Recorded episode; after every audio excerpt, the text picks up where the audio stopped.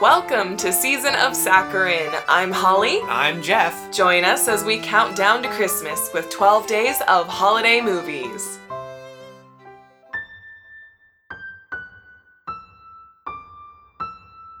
I want to prove there's more to me than just being a party heiress. Oh, I didn't even know you were inheriting a lot of money. My dad has a multi million dollar company. Multi million? So I get to have yachts, private jets. Basically, the world is my oyster. Because Oh. a multi million dollar greeting card company, pretty big deal. really? We are going to be talking this week about a new Netflix movie called Christmas Inheritance. I was so excited to wake up Friday morning, turned on the TV to put some good old Yule log on in the background since we don't have a fireplace here. And there it was, staring I was staring down at the barrel of a brand new Netflix movie. Yeah, it looked a little strange, maybe, just from the pictures. It was What do you mean the her vaulting into a Christmas tree and Yeah. going like oops. yeah, and giving a peace sign, a quirky little peace sign to the camera. Oh yeah. So this movie's about a woman named Ellen Langford, often going by Ellie, and she is a heiress. She's a party heiress. so throughout the movie, she continuously says, "I'm not just a party heiress. There's more to me than just being a party heiress." But I have to say, there's only one instance in the movie where maybe you would consider her a party heiress. Christmas Inheritance starts with Ellie at some sort of big benefit, Yes. and this very skeezy looking, obviously also his dad has a multi million dollar company guy, is betting her that she won't do gymnastics in her strapless short Christmas dress at this benefit. So she does, you know, a couple back flips, everyone's clapping, and he says, I'll double it if you vault Yeah, he'll double the donation because they're at a big benefit. And so I'm thinking, who wouldn't say, okay, you'll donate another $50,000 to charity if I do a vault? the tabloids are all in a flurry because I think probably because when she vaults, you can see her underwear. But if someone was like, we're going to donate $200,000 for Toys for Tots if you do a vault and your underwear might show, I'd be like, eh, sure. Yeah. I'd do it for a lot less. Oh, yeah. 50 bucks, 20 bucks. Incidental underwear. And she's wearing like big underwear. it's not really that big a deal. The No. problem is that there's like 50 paparazzi at this party for some reason, and I'm wondering why did they invite these guys? Because this is clearly a private party for multi-million dollar heiresses and heirs, and so why did they invite like 50 paparazzi? I don't know. I really think, by the way, that this company is worth $2 million. Yeah, I want to. I want to say it's like 1.1 million dollars. Millions. Yeah. So the next day, Ellie is in the office, being very professional, by the way, laying out. She's laying out new designs for this season's holiday cards or whatever they do, and asking her dad, who's the uh, CEO, you know, what's your opinion on this and this? And he comes in in a fury and he slams down on the table a tabloid with her on the cover, giving her little peace sign to the camera after this tumble. Her dad is really angry at her.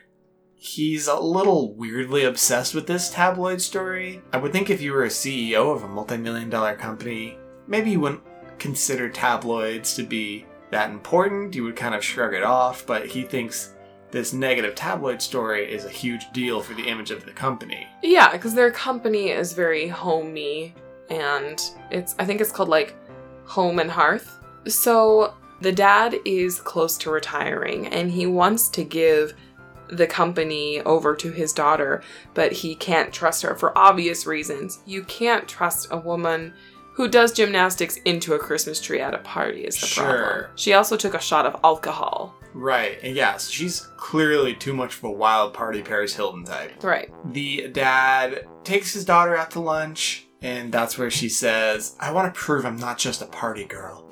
Yeah. And so the dad's response to this is, okay, I'm going to send you to our hometown. And she goes, You want me to go to Snow Falls? Which just.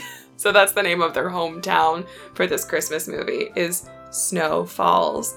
The dad has this tradition with the co founder of the company, who I guess got out of the company a long time ago, I'm not really sure. Every Christmas, they deliver a series of letters back and forth chronicling the beginnings of the company through the takeoff of the company and them becoming multimillionaires. Oh, okay.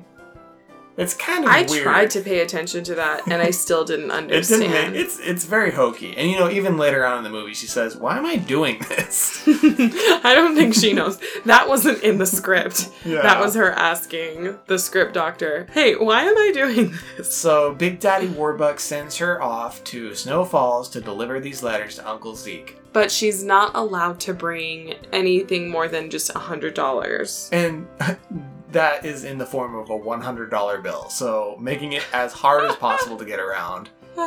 Anyhow. Oh, she tries to give the $100 bill as a tip to the bus driver. Right. Which, when she gets on the bus driver, she's like, Where's the call button? I want some champagne. Oh boy. Yeah, she doesn't know how things work. So she thought she was taking a plane, and it ended up being that she went to the bus. And that was a funny joke because who would ever take a bus? and she didn't know how buses worked. And uh, this was, I guess, the movie showing us that she is a vapid party heiress who doesn't know how the real people live. I just didn't believe it though, but she did not look like someone who would not know that they don't give you champagne on buses. Yeah. Yeah. So anyway, she gets off the bus, finally arrives at Snow Falls, and through this kind of Mr. Bean series of events, her suitcase is pushed out into the road and then hit by a taxi cab, throwing her unmentionables all over the road. The taxi cab driver is a white male her age. Pete from The Office, actually. So, obviously, you know who this is. Yeah, he's the love interest. And they do not get along well at first because he says, Why is your suitcase in the middle of the road? And she says, I don't know. It just kind of fell, fell out there and it didn't make any sense. It was almost as if it was on a long twine and pulled by someone off screen. The ghost of love. The- yeah, For the record, she didn't say those things, but but that was what it was like. yeah. Pete drives her over to the inn where she's staying, and of course, he's also the manager at the inn. I kind of think I want to add that as a trope. I mean, at this point, we've seen a lot of small towns where people are uh, the manager of an inn, the mayor, the cab driver. It seems like a lot of people in these small towns take on a lot of different hats. Yeah, One thing about this town, they don't understand the scale of a small town because he's the only cab driver in town, but they have a homeless guy. but they have a homeless guy, they have a soup kitchen apparently, they have shelters for emergency, they have a pretty active looking downtown Main Street. Yeah. I don't think they've ever been to small town America. And I think if you have one homeless person in your town, everybody pitch in and goodness gracious, someone take care of the only homeless person in the town. Yeah, but you know, he has full use of the soup kitchen all to himself. Oh boy. Unlimited soup for this guy. I guess because there's only one homeless person. Oh, and then that awful social commentary on how you should just give money to the homeless person instead of donating. Because the first scene in the movie is Ellen being generous. Philanthropic for sure. Yeah, philanthropic, donating to charity, in fact, doing something to, you know, make a fool out of herself to donate more money to charity. And yet here she is walking through this small town and Pete is giving her a lot of guff for not wanting to donate a dollar or two for the to the uh, homeless guy on the corner. And she's like, "Well, I'm I read that it's much better to donate to charities and programs to help them get on their feet."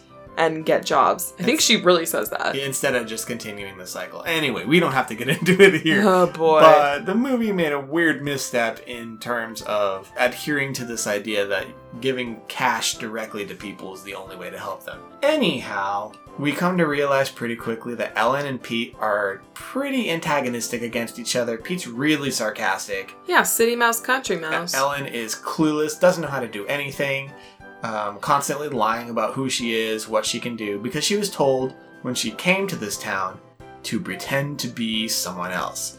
Because the point of the whole thing was that she was trying to get along with just $100 to her name and nothing else.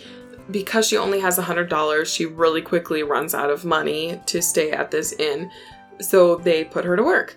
And she ends up, I think she's vacuuming in high heels. The vacuum sucks up boxers and explodes. Like full on explodes. There's Like she has to hide behind an armoire. it looks like a nuclear holocaust in yeah, there. there's just ash falling to the ground, and Pete comes in. He almost looked at the camera, you know what I mean? Like in the office, kind of offhand. But uh, Yeah. so after that, she lies and says, Actually, I was a baker. And so they put her to work in the kitchen. She doesn't do any better there, of course. No. But in the kitchen, she actually meets this woman who was her dad's former girlfriend before her dad found her mom.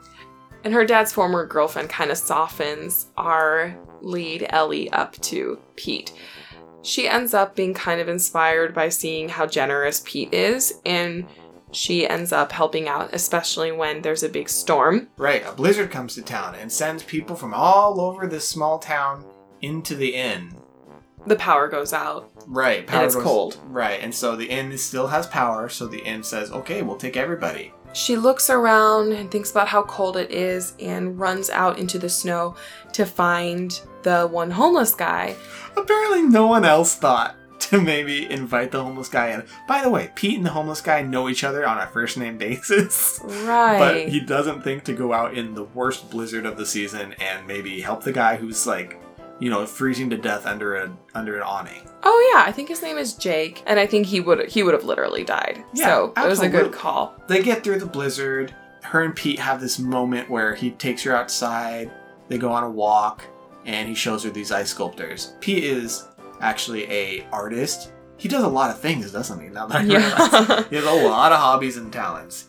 Uh, he, turns out he used to be married, used to live in New York, actually, but his wife left him while the song Silent Night was playing. so he hates the song Silent Night. So now he can't stand the song Silent Night, which is strange. And then we'll fa- we'll fast forward a bit. Her fiance comes to town because he's annoyed that they're not on their way to Maui. Right, all this time Ellen has had a fiance, not really a person in the picture, just kind of part of her old life.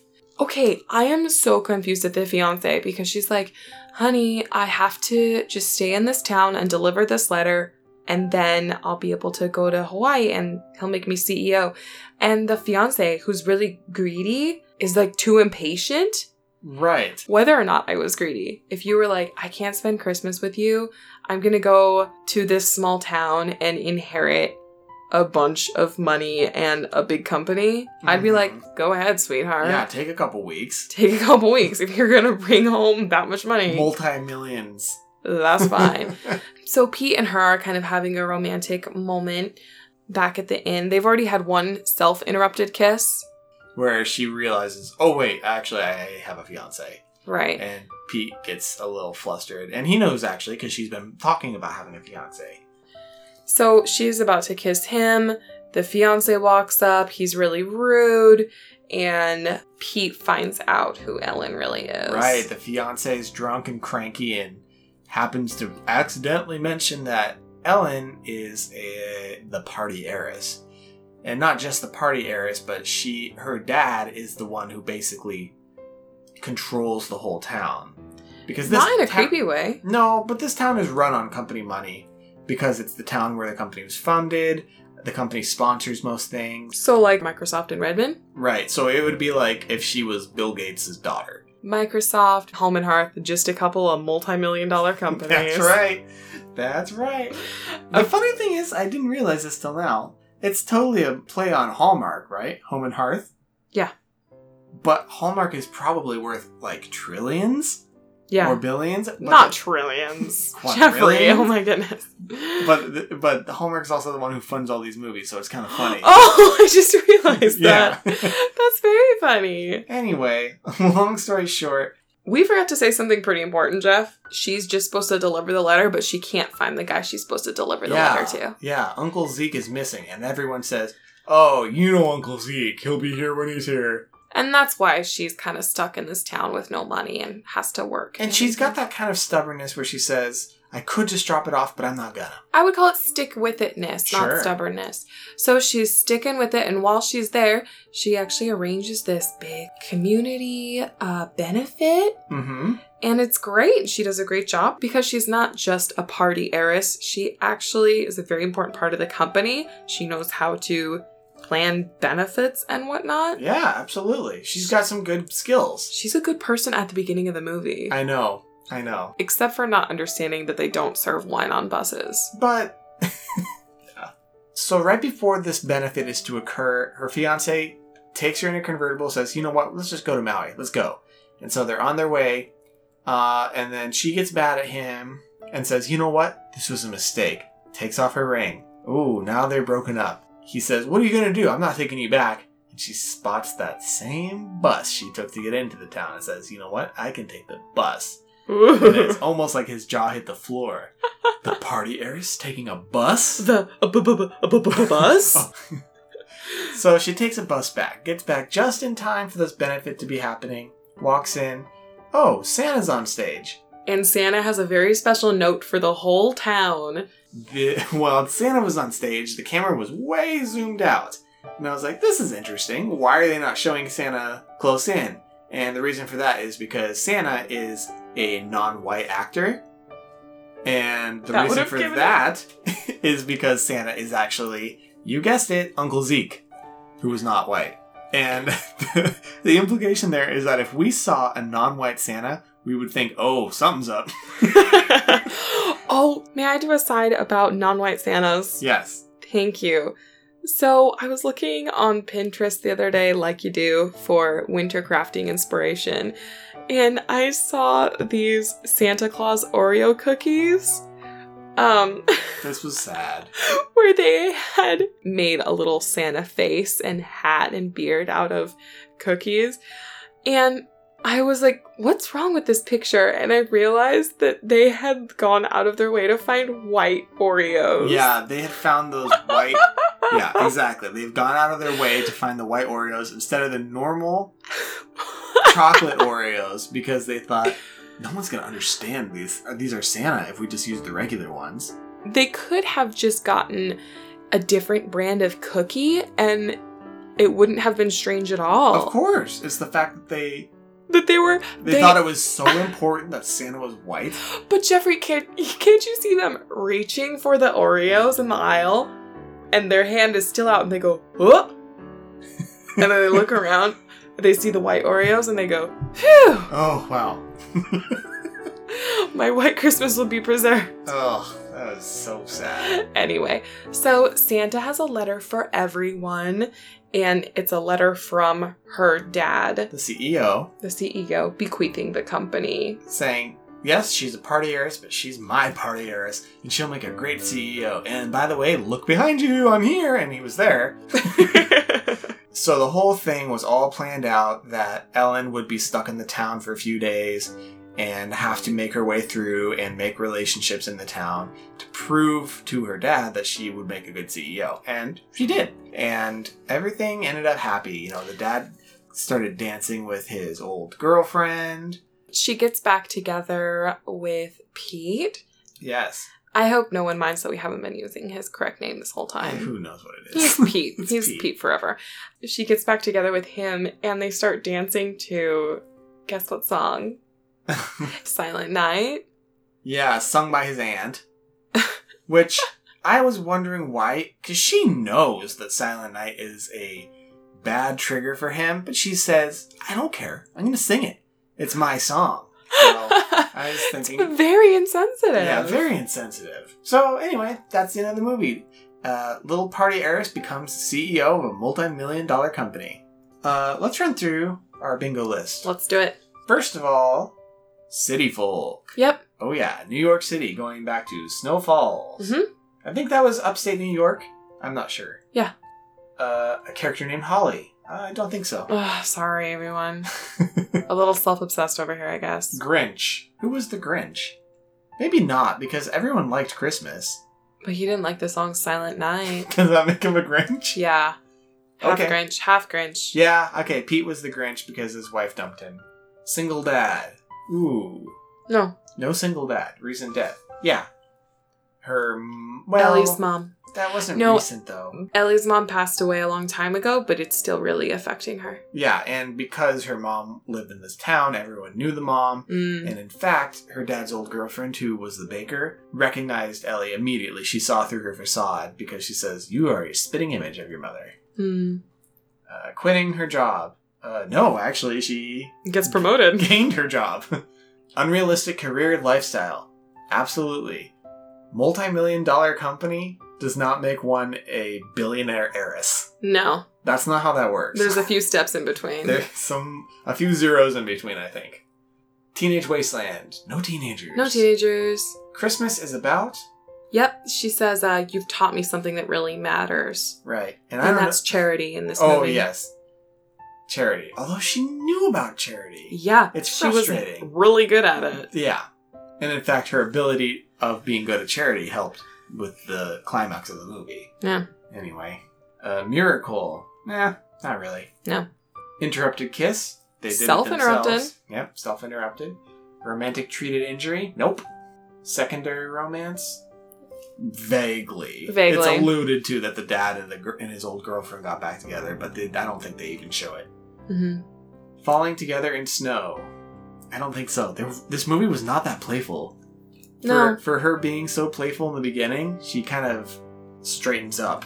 yeah, And Pete is not at all playful. no, he's not. He's a crank. And then, uh, last but not least, waiting slash skeptical for snow. No, it's the town's called Snow Falls. It's, it's snowy. Yeah, snowfalls and snowfalls. Well, thank you for listening to this episode. As always, we'll see you again tomorrow with another delightful Christmas movie. Well, not as always, Jeffrey. We are going to stop this after Christmas. Well, yes, it is a limited edition show, but we're going all the way through Christmas, so please keep listening. I'm Jeff, I'm Holly. and happy holidays. Merry Christmas.